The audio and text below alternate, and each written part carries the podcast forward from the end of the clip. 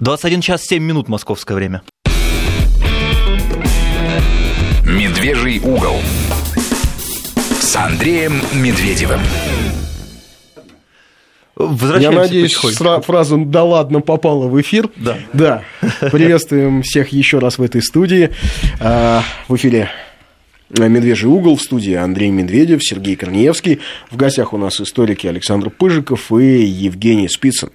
И говорили мы в предыдущем часе, если кто не слышал, о том, а вот что случилось бы в Российской империи, как бы не произошла Октябрьская революция или Октябрьский переворот, кому как нравится, какое, какая, какая терминология, в а, октябре 2017 года.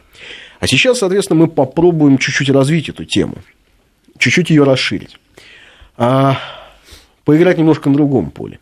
Вот такая полуразвалившаяся Российская империя – случается революция, но большевики власть не удерживают. Потому что в начавшейся гражданской войне, которую, кстати, начали не большевики, о чем очень многие забывают, начали ее те самые условные белые. Вот в этой а, гражданской войне побеждает белое движение.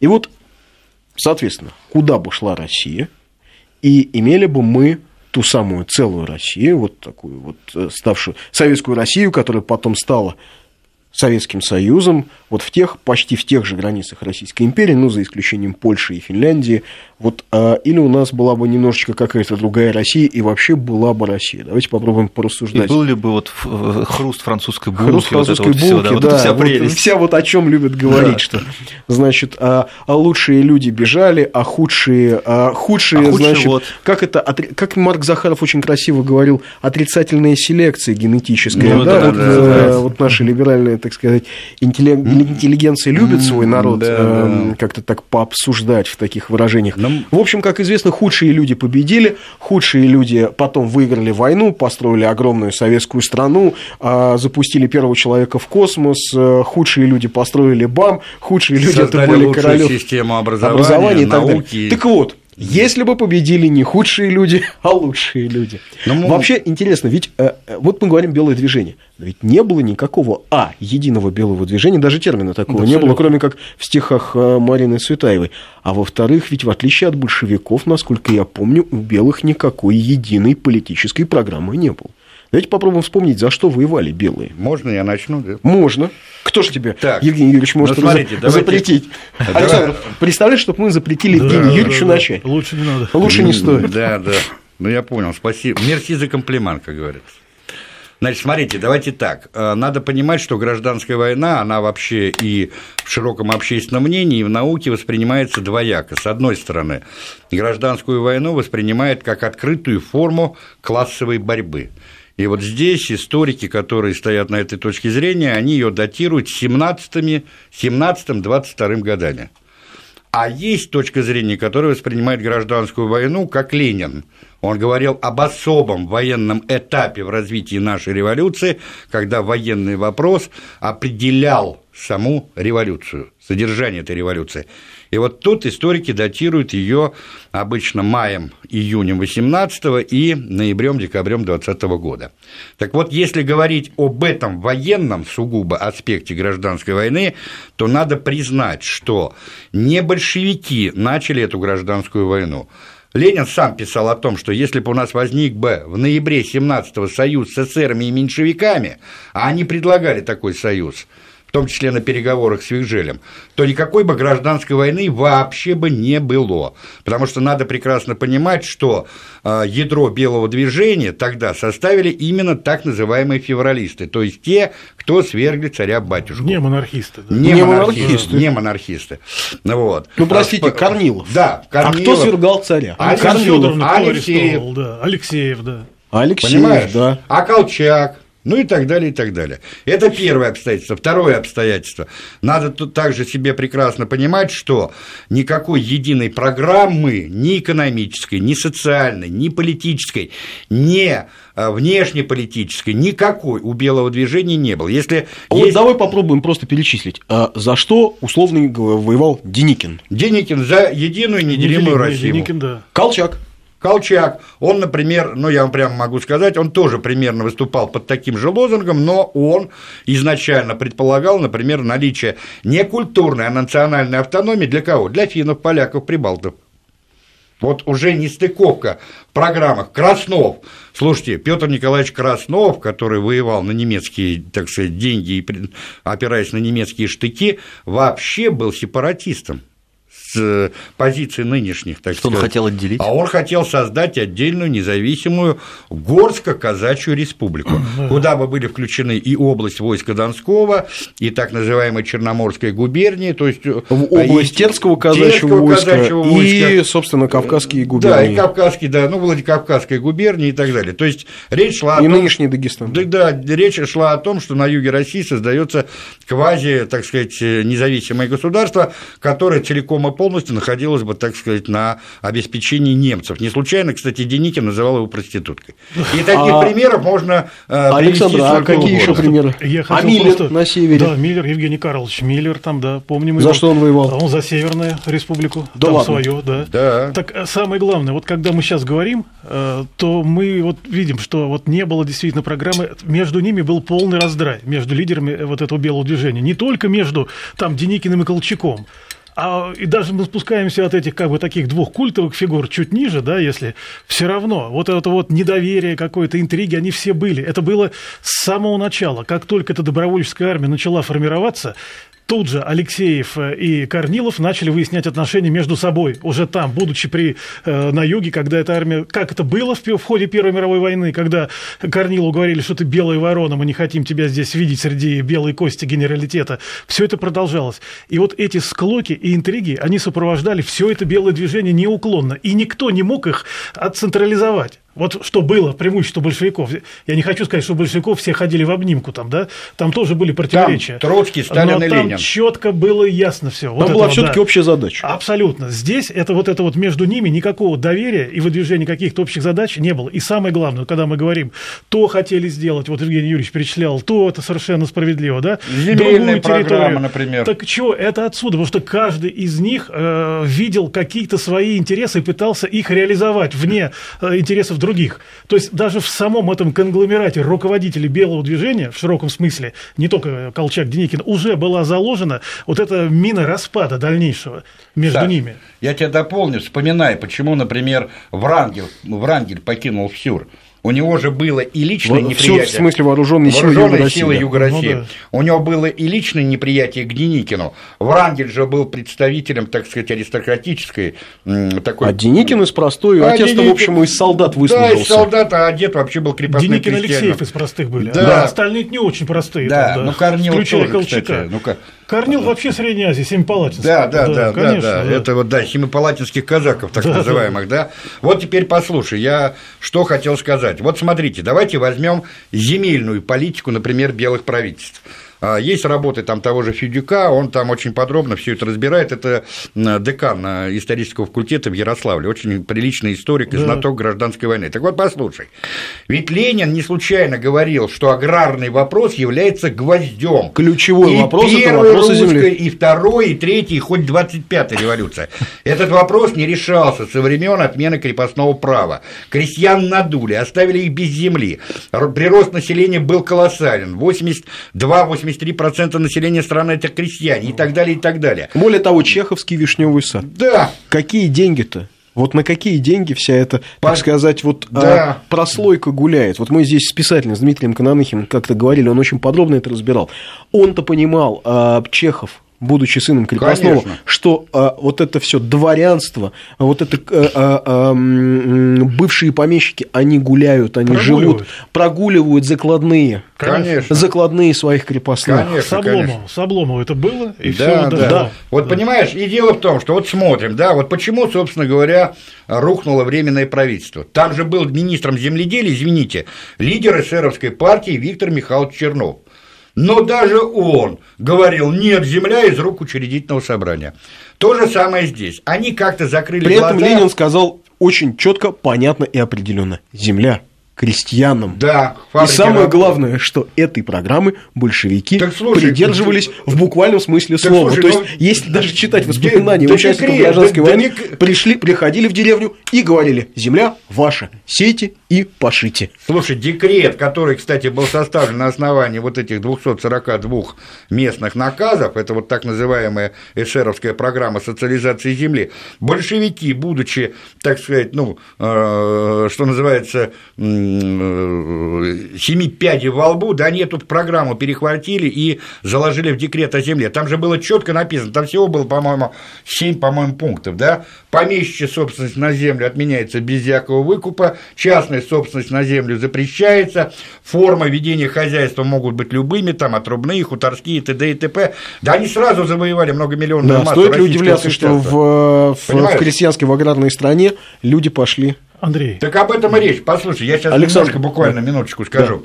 Теперь, что делают... Не э, перебить, не перебить, Да послушай, Евгений сейчас, Ильич. чтобы вы поняли. Вот смотрите, что делает тот же Деникин, Колчак, там, Миллер, Юденич. Они все так или иначе занимались решением вот этого земельного аграрного вопроса.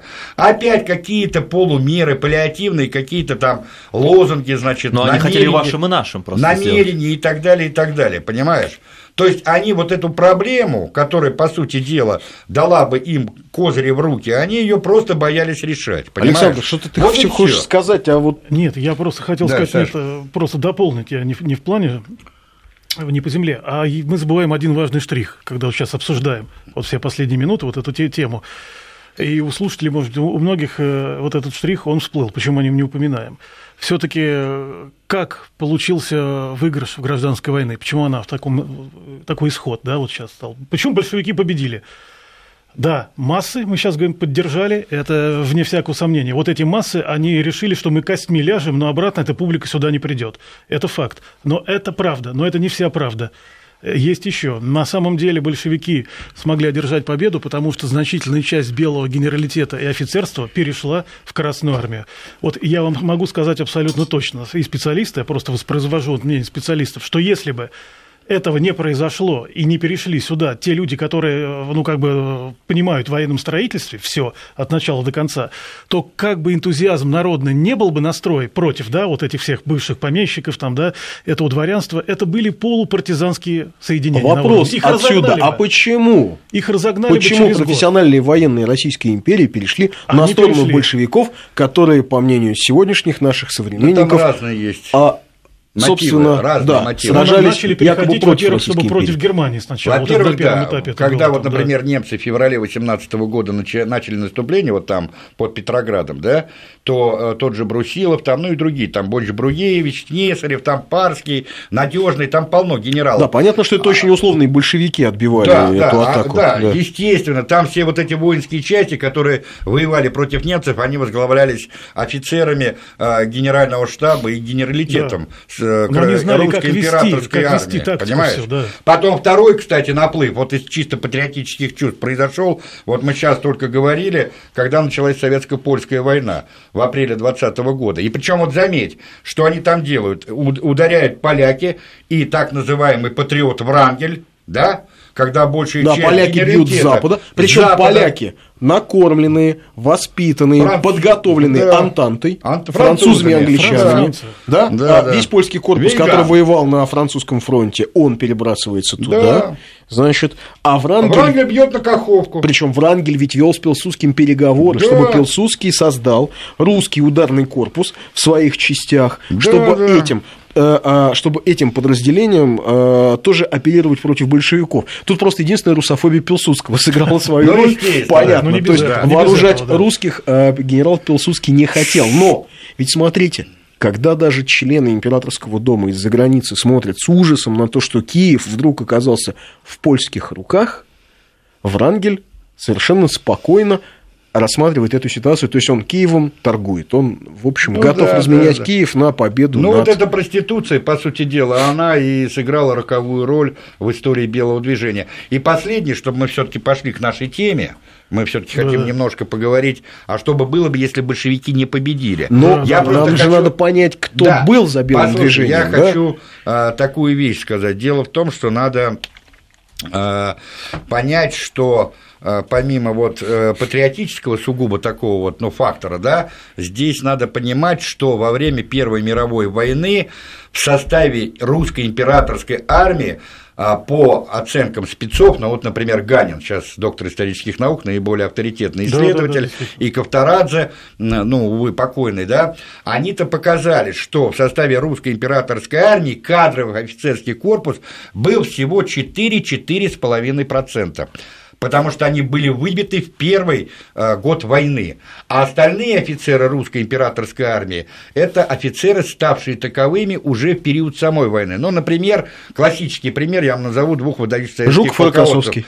Нет, они были унтерами. А, не унтерами. а вот офицерами, штабс-капитанами были будущий маршал Советского Союза Александр Михайлович Василевский и Леонид Александрович Говоров. Вот тебе классический пример русского офицера да, вот да. в 16-17 году. Говоров около на Колчаковском фронте был. И вот тот же Ганин, например, он специально проводил подсчеты и так далее. Послушайте, ну, я беру на первый, так сказать, на 18 год, потому что там разные, разные были потом перипетии, там и бегство, и плен, и так далее, и так далее.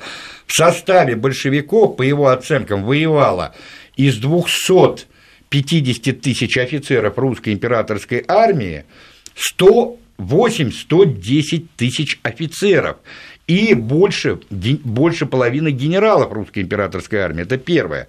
Второе. Порядка 22-25% офицеров русской императорской армии вообще не принимали участие в войне ни на одной, ни на другой стороне, как, например, Куропаткин, ну, знаменитый да. генерал, значит, герой, ну, условно говоря, русско-японской войны и военный Куропаткин, министр. Ионов, например, Ионов, покоритель Памира, да. да. И еще тут важное обстоятельство надо понять, что вот за этот период большевики смогли создать собственный кадр красных командиров, понимаете?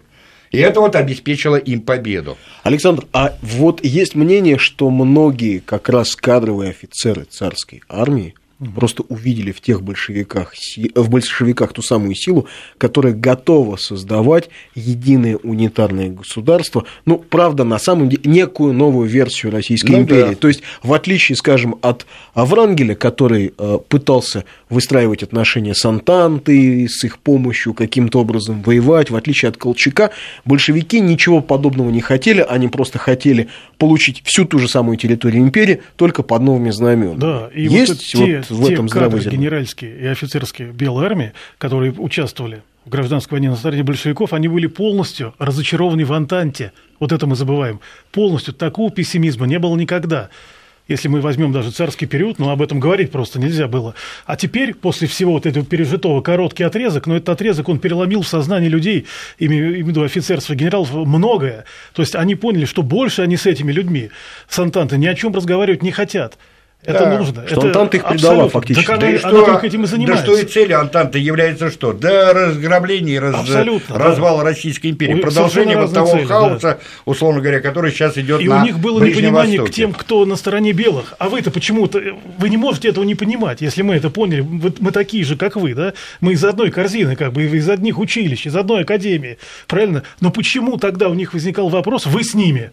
Но вот, вот генерал Слащев ведь вернулся в какой-то да. момент. Вернулся, да. да. Вернулся, причем вернулся именно потому, что... У всех по-разному, по проходило. Да. Конечно, это не значит, что вот именно вот, вот с такого момента до такого и все там. Нет, Причем жизнь она не такая. Сам там, встречал да. и поезд ему посылал, когда да. уговорили его, да, да. А потом преподавал в академии военной. Да, ну, да, да, и но... очень издевательски читал лекции да. красным командирам, потому что рассказывал, громил я вас вот так и вот так, да. и вы, в общем, бестолочи и воевать да, не умеете. Да, Батов писал. И в него э, даже стреляли один раз. Да, но его убили, кстати. Убили, знаешь, да, да, его убил там один еврей, который... Это... У которого он брата повесил. У которого он брата повесил, да, в Крыму, когда он зарезал да. его кинжалом. От судьбы ну, вот не уйдешь. Да. Андрей, ну вот это вот очень важно, что вот это вот сознание пришло вот к этому офицерству, которое пришло, Почему я на этом останавливался и заостряю внимание у всех слушателей? Потому что не только у этой части белого генералитета офицерства вот это понимание по отношению к Антанте возникло. Это возникло и у союзников, и у членов Антанты. А именно? Вот, вот те победители. Германия разгромлена, да, ну, ну, да. там революция произошла в ноябре 18 года. Все празднуют, значит, эти победу, значит, все готовится Версальская мирная конференция, да, в Париже началась, вот в Версале, да, там собрались все. Но собрались они уже все под началом президента США Вильсоном. Он играл уже там первую скрипку. Вот мы уже упомянули в первый час, э, что э, США вступила последней фактически в войну, да, они 23 февраля только 1917 года, года да. прекратили дипломатические отношения с Америкой, э, а через с два... С германцами, ой, да, германцы, США, Вильсон, значит, все, пошел на это, затем через два месяца США уже 5 апреля объявляют уже, ну, вообще, ну, публично, что мы вот войну. И вот теперь они вот под это, когда все это падает, сыпется, причем у всех, вот этот передел назревает, а Вильсон приезжает и устраивает эту конференцию, где, собственно говоря, является главным действующим лицом. И что мы видим на этой Версальской конференции, это потрясающе. Какое отношение э, к тем, кто как бы вместе с тобой ну, эту братьям по оружию, да, условно, братьям, да. братьям по оружию, действительно, вот хорошее да, слово. То есть я имею в виду даже вот Италию, которая там тоже немало была задействована. Э, берем и Японию, которая, значит, на Дальнем Востоке да тоже, значит, там... там а Бельгии вообще по ней катком прошлись катком там, прошлись. и в одну, и в другую сторону. Да. Два раза, что называется, там, да. Она, вот... она же тоже хотела претендовать на кое-какие свои А там между куски. прочим, я, я напомню, а каким образом эти страны входили в Антанту? Вот та же Япония и Италия, там, да, ключевые такие, да, члены Антанты тоже, были даны определенные территориальные обещания. Да. Посулы такие некоторые территориальные. То есть так же, как и с Россией. Нас с Константинополем, значит, да, там свои. В Италии, естественно, свои. Это Далмация, там права на Албанию, значит, вот все ну такое. да, развалится да. Австрийская империя. А, да, да, да, и, и вы получите свой маленький да, кусочек да, от этого. Кусочек пирога, и у вас да, будет, да. значит, здесь полный успех. Японии то же самое. То есть э, у вас что ну, на повестке дня стоит? Доминирование в Юго-Восточной Азии. Будет доминирование. Что германцев все оттуда убираем отовсюду, из Китая, там, где они все это вообще сразу забираете без разговоров, и вы здесь нам бы one становитесь там в Азии. А в итоге? А, вот. В итоге, значит, случилось вообще. Нет, я не говорю, что в Италии случилось. В Италии общественное мнение было просто в шоке того, что происходит на Версальской конференции. Муссолини-то откуда вырос? Откуда? На так итогах он, Версальского договора. А, он, он же фронтовик, собственно. Понимаешь, да? а откуда тогда же в 22 году, извините, создается НСДП, ночи, э, значит, дочи э, Национал-социалистической партии Германии, НСДП. Фронтовики. Национал-социалистическая Арбайтен, Дойче Арбайтен-Партай. Вот ну, они, в пожалуйста. Германии это ладно, а здесь, то есть Италия была просто в шоке, общественное мнение было в шоке, а в Японии что было? Так э, Япония вообще, когда она увидела, что здесь происходит, как поступают с Италией, когда она, так сказать, решила напомнить, э, значит, о тех обещаниях, да, которые да, мы вам тоже обещали кусочек. Да, по поводу, значит, своей, своего региона Юго-Восточной Азии. К ним было правильно такое же отношение, как Италия. Но вот японцы люди решительные, тогда японцы сказали, посовещались между собой делегация, говорит, так, значит так, ребята, мы вот с понедельника, грубо говоря, говорим вам до свидания и уходим отсюда. Все в шоке. Японская делегация такой демарш, значит, намечает. Первый, кто кинулся, это Вильсон потому что у него же проект Лиги наций. Как это может быть без Японии? Да, это весь мир должен здесь. Он конструировал далее, да. Лигу наций. Лигу наций. И тут да. получается, что значит, и он лично кинулся к делегации и лично уговаривал, чтобы они остались и никуда не уходили, что я как-то это все утрясу. Вот только усилиями неимоверными президента США японцы не хлопнули дверью. Но в целом отношение к союзникам да, было это понятно. уже говорит о чем. Сейчас да. мы прервемся на новости и попробуем понять, собственно, белое движение, насколько оно было автономное, а насколько оно было зависимое, кстати, от тех же самых наших бывших союзников по Антанте, которые мечтали себе спокойненько распилить Российскую империю. А пока у нас новости. Минут через 2-3 в студию вернемся. Продолжаем наш разговор с историками а, Евгением Списаным и Александром Пыжиковым. Так вот, что касается условно белого движения, хотя понятно, что это не было такое единое движение, в отличие от, скажем, большевиков, которые смогли, кстати, очень удачным образом подобрать под себя, скажем, и украинских националистов, и э, поволжских сепаратистов, потому что ведь те тоже были революционерами и тоже были зачастую э, воодушевлены, воодушевлены социалистическими идеями. И, в общем, большевики им как-то обещали, что хорошо, ребята, э, пусть социализм пусть он будет украинский, но главное, чтобы он был социализмом. Чтобы он был пролетарским. Чтобы он был пролетарским да. национализмом. Мы вот таким созда... образом, да, да они мы общем... создаем Всемирную Республику Советов, а в данном случае э, в этом вот плавильном котле, значит, мы э, построим счастье для всех. Да. В общем, они оказались э, куда более Прагматики, прагматичными государственными строителями. Да, вот, но... А что касается белого движения, вот, допустим, за Колчаком какие силы стояли? Вот если так разобраться. Слушай, ну, Англия в первую очередь. Англичане, Нокс, Грейвс. Но он приехал из Америки, Жанен. если быть точным. Да. Уже сюда, в Россию, когда гражданская война Но он началась. поехал туда. Слушай, он же Ну, слушайте, с другой стороны, ведь и Ленин приехал из Германии, да, в том самом пломбированном Но дело вагоне. в том, что- Но получилось, что как-то он обманул, что ли, своих спонсоров? послушай, или- это разные вещи. Ленин находился на нелегальном положении, и партия находилась на нелегальном положении. Поэтому он, условно Швейцарии говоря, и, да. и жил В Европе, стране, там, да. в Польше, в А Швейцарии. спонсоры когда- хотели закончить войну просто от него. Они же больше ничего не хотели. Немцы. Немцы от Ленина. Чего Слушайте, бы ну, не задача хотели была- немцы от Да Ленина, все равно немцы? он их обманул. Ну, вот да, такая штука. Послушай, да при чем тут немцы вообще? У нас какое-то дело в том, что э, немцы, они естественным образом желали выхода России из состояния войны. Это совершенно очевидно. Использовали в данном случае любую возможность, чтобы эта задача была решена.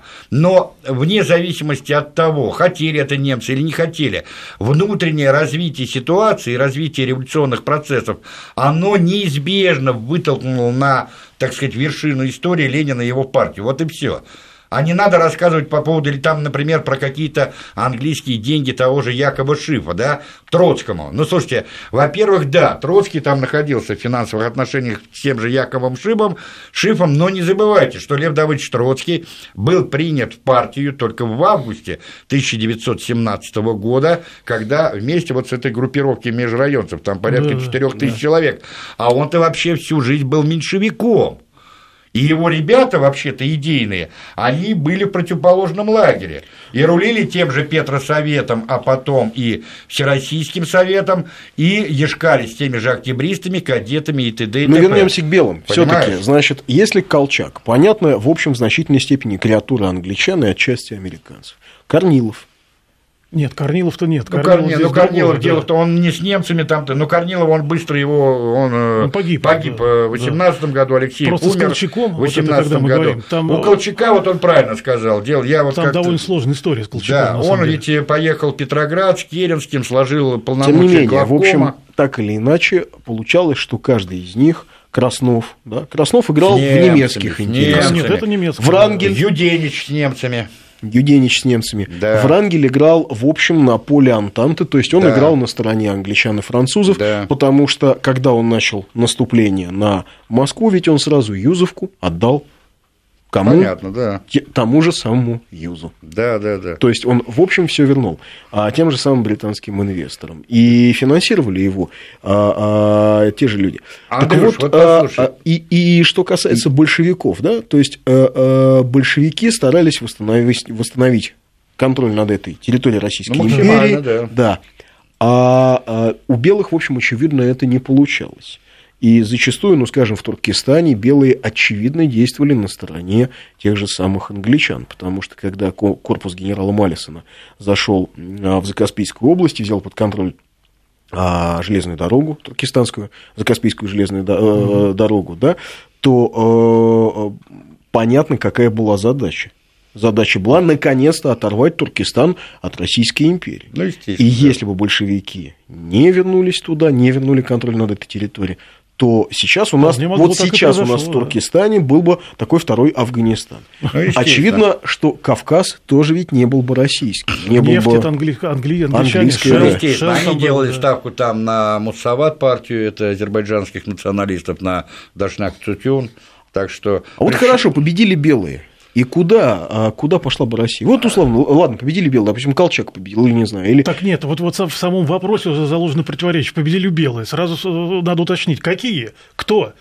Они бы перегрызлись. Как и вообще эту победу можно было реализовать э, в условиях такого ин- интриганства и соперничества межличностного То есть даже так? гражданская война не закончилась? Нет, или, Она бы- или да. Антанте, к кому-то там, англичанам, французам, пришлось их как-то мирить, а они поняли, что помирить их всех между собой – это дело не из простых. И вообще, стоит ли за него браться, Да это еще вообще непонятно. дело Там, невозможно. да. Вот, поэтому нельзя сказать, что Они победил бы почему, там Колчак, а все другие после- успокоились. Да, они после 19 года почему ручкой-то помахали? Когда провал вот этого московского наступления Деникинского, они уже Москву, потом, да. да. они потом уже поняли вообще, что к чему. И они уже, по сути дела, во второй половине 19 года поняли, что они деньги вкладывают непонятно во что. Ну, как сейчас с Украиной. Да, что победы белого движения не будет. Вот и все. А если бы немножко по-другому пошли события, они понимали бы, что будет победа условного белого движения А Я думаю, вот мог меня... бы а, на территории России располагаться, скажем, некий оккупационный корпус? Нет, я думаю, Он что... ведь и так, по большому счету, располагался. Американский на Нет, севере, вопрос на Дальнем решили, на самом Востоке. деле, сказать, как решили этот вопрос, вот этого соперничества. Его решили уже чуть после, после гражданской войны. Его решили тем, что на самом деле большинство, не все, опять подчеркиваю, а большинство сделало ставку и признало, значит, верховным правителем будущей России великого князя Николая Николаевича. Не все признали, конечно, Кирилл Владимирович не признал. Ну, естественно. понятно, это они до сих пор не признают, маленькие, группки там какие-то, да. потом- Не признал Милюков с Керенским, вот это вот такое социалистическое крыло. Милюков к ним э, окунулся тогда после гражданской войны. Основная масса признала. То есть вот э, будет, а ну кто такой на самом деле э, великий князь Николай Николаевич? Это такой франкофил. Это он жертвовал нашими солдатами в Первую мировую войну по указке Жозефа Жофра, ну, который начальник штаба французских войск. Ну а какие пути Где вот... эта э, самостоятельность в нем? А вот, в если бы все-таки, да. давайте попробуем Ну, давай представить. смоделируем, Вот да, смоделируем. такое, Победили белые, условные, Вот. неважно, Колчак ли или Деникин, или вот Послушай, некая ну, коалиционная. первое, да? надо совершенно очевидно сказать, про- произошла бы как минимум фрагментация России. То есть, В любом, едино- то в есть любом случае. не случись революция, фрагментация России, победи Неизбежно. белые, фрагментация да, России. неизбежно. Она была бы неизбежна. И, кстати, это была одна из целей наших заокеанских партнеров и союзников. Да, это безусловно, потому что американский геополитик МакКиндер, который а, еще в начале 20 века писал о том, что Россию это необходимо расчленить, он как раз говорил Вильсону, что нужно поддерживать именно белое Конечно, движение. конечно. Это первое. Второе. Были уже фактически готовы, условно говоря, там квазигосударственные режимы, а при соответствующей поддержке они, естественно, бы укрепились на той же Украине, то есть в той же Малороссии. То есть был бы создан, условно говоря, режим а, Украинской Народной Республики, либо режим Гетмана Скоропадского, это уже вопрос, так сказать, тактики, да, с, э, в той же, например, а, на, на Кавказе, там, в той же Грузии, Армении, Азербайджане, там же тоже были разборки между своими, ведь не забывайте, что Ереван, это вообще тогда захолустный городишко, основная масса дашнак-цутюновцев, она знаете, где сидела? В Тбилиси. Тбилиси, конечно. Тбилиси. Вот. Там в в основном было два крупных промышленных центра. Это Баку, Баку, конечно. и Тифлис. Все. Понятно, что там бы никакой бы азербайджанской, там, грузинской или армянской ССР, условно говоря, не было бы, потому что надо учитывать, что азербайджанцы – это вообще, там, грубо говоря, те же персы, э, с одной единственной разницей, что они, э, значит, ну, э, имели какие-то такие вот региональные языковые там отличия от основной массы персов и так далее. Там бы была бы гражданская война между вот этими группировками. И потом надо учитывать, что вот эти партии, тот же Муссават и тот же Дашнак Цутюн, они же потом не случайно пошли на сотрудничество с Гитлером, тот же, значит, этот э, Гориген, э, э, да, да, да, он же встречался лично с тем же Розенбергом, тот же Расул Заде Мухаммед, он тоже лидер партии массоватистов, тоже в 1942 году встречался с тем же Розенбергом и так далее. Вот вы обратите внимание, что в условиях краха Российской империи вот эти вот силы, которые противостояли большевикам, они естественным образом все скатились в той или иной степени к фашизму. Понимаете? Во. И они все предложили услуги Гитлеру в борьбе с Советским Союзом. Вот это надо четко, абсолютно представлять. Так и и не надо строить иллюзии насчет того, что если бы большевики не победили, то в России было бы создано некое демократическое государство с парламентской формой правления, с общероссийским президентом. Ну, вообще, какая и. Россия? и Ведь а, совершенно а, очевидно, что, скажем, вот сейчас Александр тоже хотел добавить, а, а, очень важный для англичан геополитический проект – это воссоздание Хивинского ханства, Бухарского Эмирата. естественно. То есть в Бухару были а, брошены лучшие силы, приехали разведчики, приехали политические советники. Естественно, да. Другое дело, что простая идея большевиков «земля крестьянам» она была понятна даже самому дремучему Декханину, который обрабатывал свой маленький кусочек возле Арыка, и а, эта идея была куда более привлекательна, чем, Да она была понятна и- вообще. вот, чем да. то, это была та самая вековая мечта, Ну, конечно. которой люди шли, шли, и вдруг они увидели вот этот вот свет в конце в туннеля. окошке, да. И поэтому, когда говорят вот Фрунзе, Фрунзе, да, командовал советскими частями под Бухарой, но воевали-то у него. В том числе, да. Узбеки, таджики, Да. киргизы. Сейчас мы прервемся на погоду и буквально через минутку вернемся, даже меньше, и Александр прям подхватит.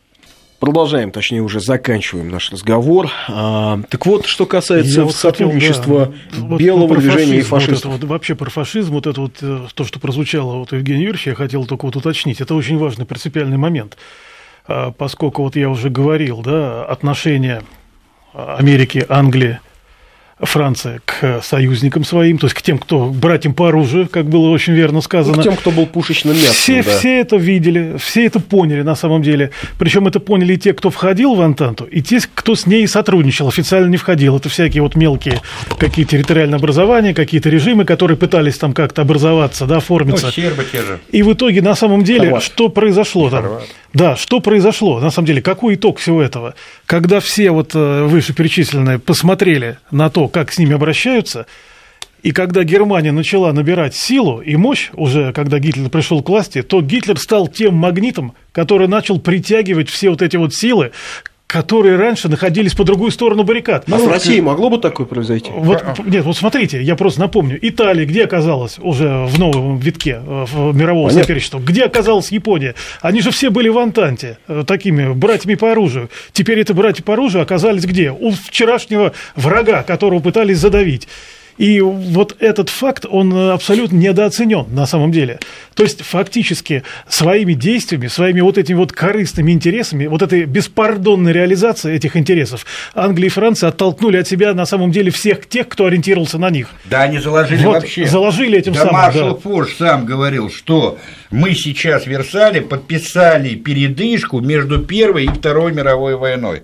Они прекрасно понимали, да, если бы... передышка закончилась не, с, не с теми же, как бы, те же ряды, а ну, они да. перегруппировались Перегру... и оказались ну, на стороне немцев. полуразвалившиеся, вот условно, в той условной реальности, которую мы рисуем, там какой-нибудь год, скажем, там 27-й, 32-й, да, такая полуразвалившаяся Россия без Прибалтики, Польши, а, с а, Украиной, очевидно, русофобской... Без Сибири. Без Сибири, с, очевидно, русофобской, такая, да. а, ну, может быть, не без Сибири, но без Дальнего Востока, а, с автономной Сибирью, потому что сибирские автономисты играли очень серьезную роль ну, да, да. в гражданской войне. Очевидно, потерявшая за Кавказье э, часть Дагестана и э, весь Туркестанский край. Вот, вот, вот такая Россия. Вот она там в период 27-32 год. Э, у нее под боком прогерманская Украина. А и она... вот куда эта Россия Послушай, бы шла? Дело в том, что вот такая бы Россия, она не была бы равноправным игроком мировой политики однозначно она бы была, выполняла бы роль какого-нибудь лимитрофа, условно говоря, как вот сейчас Польша там или Прибалтика играет у Соединенных Штатов Америки. Потому что она бы ни экономически, ни политически, она бы не могла просто, ну, реально восстановить. Ведь посмотрите, вот э, после окончания Первой мировой войны и гражданской войны у нас восстановительный период занял 10 лет. Ведь э, по э, оценкам большинства историков мы только к началу первой пятилетки восстановили вот то, что было у нас до войны, то есть на 1913 год. Вот с таким потенциалом экономическим воевать мы бы не могли бы. Не случайно Сталин сначала на 27-м съезде, а потом в 1931 году поставил вот эту коренную задачу за 10 лет пробежать э, значит, вот этот путь, и, и он прямо сказал, либо мы это сделаем, либо нас сомнут. В новой Поэтому... Второй мировой войне вот эта Россия, условные из этой виртуальной вот реальности, о которой мы говорим, где бы она оказалась? Да ее Нет, бы. я думаю, что сценарий был бы такой, вот, э, если оценивать, как себя вели Соединенные Штаты уже вот в этом историческом, в историческом этапе. Ведь для них было главное что? Они пытались натравить э, всех друг на друга. Тогда мировое господство легче реализовывать, правильно? Это очевидно каждому. И тут было примерно вот э, то, что они делали всегда. Они то в Европе. Они же Германию война, не бросили, они Германии стали помогать. Вот. Э, потом они помогали и нам, на самом деле, и уже Советскому Союзу. Итог этой помощи какой? Чтобы столкнуть между собой. Вот это все было. То есть в какой-то комбинации нас бы разыгрывали. Именно в какой-то из этих комбинаций. Против Германии?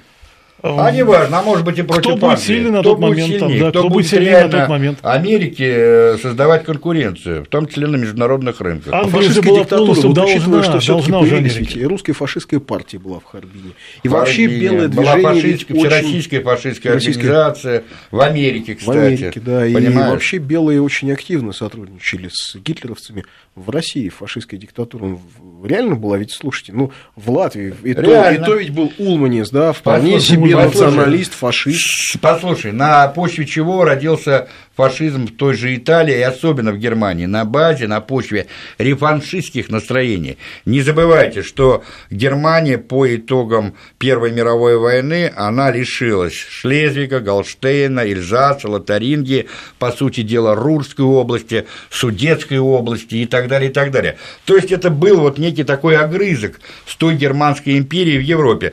Та же судьба была уготована России, то есть оплеванное национальное достоинство русских э, с тысячелетней историей, э, значит, э, бравурные, так сказать, речевки, марши, воспоминания о золотых годах Российской империи. И вот на почве вот этих вот националистических настроений, плюс не забывайте, безусловная безработица, безусловный, так сказать, экономический кризис, та же самая Великая депрессия, которая поразила а, в конце 20-х, в начале 30-х годов. Ведь вы не забывайте, Гитлер тоже приходит к власти не просто так, он приходит демократическим путем на волне вот этой А самой я снова напоминаю, вот это ваши слова-то, реваншистские настроения, Да. правильно, но я понимаю, когда реваншистские настроения в Германии, она проигравшая, но когда реваншистские настроения у тех, кто победитель был в Да. Италии, в Японии, я вот это понять Да, не могу. понимаешь, это вот- уже несколько странно. Ну, как- так мы же об этом говорили в предыдущем часе. То есть, условная там разваливающаяся Российская империя могла бы Победители, быть да, условным реваншистское победителем, но тем не менее все равно она ушла бы в этот реваншизм и а, вполне, не- а, вполне могла не миновать появление фашистского националистического режима. Естественно, а это питательная база для появления вот этой идеологии как таковой. Правда, либеральная часть Причём- нашего скажет, что а фашистский режим вы и получили в лице Сталина, ну, по их логике. Но это по их логике, Ну, по их логике, мы сейчас живем в фашистском режиме, понимаете? По их логике нам вообще не надо было сегодняшнюю передачу проводить. Ну да. Вообще, по их логике, каждого из нас следует арестовать и отправить Но куда-нибудь на на самом деле они просто, послушай, это они настолько безграмотные люди, они даже не знают и не понимают, что такое фашизм. А Димитров еще в 1935 году на седьмом конгрессе Коминтерна четко сказал, что фашизм – это наиболее реакционная, агрессивная э, значит, э, форма э, господства финансового капитала. Вот Именно и всё. поэтому очень часто сегодня Америку клеймят термином американский, американское политическое устройство клеймят термином корпоративный фашизм, Да, что в общем солидаризм так называемый. что в общем очень, Да. очень четко отражает. Конечно. Так вот, наверное, резюмируя, удивительным образом, да, большевики ведь не были, наверное, а, изначально а, такой очень государственнической партией. Наоборот, они ведь хотели совершить революцию и Марксизм отмирания государства, как мы Да. знаем, да. Ну, это а получилось ведь теории. наоборот. Теории, да, да. Ведь главная трагедия белого движения в том, что они оказались не государственниками. Абсолютно. Как ни странно. Послушай, де- Хотя и сражались за Россию. Гл- Главное в том, что Ленин был диалектиком, и он шел не от голых теорий и тех же положений марксизма, а он препарировал эти положения к реальной практике. Но это и к Сталину относится. И к Сталину. Поэтому-то, будучи марксистами до мозга костей, они, тем не менее, не были какими-то кабинетными док- доктринерами, а они были практиками. А как Маркс говорил, практика – критерий истины. Поэтому большевики вот в этом историческом споре, они вышли победителями. Вот в чем Александр, дело. как кажется, согласны? Нет, нет, конечно. Именно вот та организация внутренняя, значит, те, кто оказался на стороне Красной Армии, именно вот этот энтузиазм народных слоев, землю, да, как мы говорили, и то, что здесь при- пришли, перешли на сторону вот эти вот части генералитета офицерства, и они отстроились в такую вот действительно жесткую, жесткую систему, которая смогла противостоять вот этой вот рыхло, э, рыхлому такому контингенту, который мы так легко называем белое движение. Там, Ну да, который, в общем, Вот на а, самом деле в некую общую форму, какой она Да, да. никогда и не являлась. И не могла быть, да. Спасибо вам за участие, спасибо Евгению Спицыну, спасибо Александру Пыжикову. Это был «Медвежий угол». Услышимся через неделю. До свидания. До Всего свидания. доброго. Всего доброго.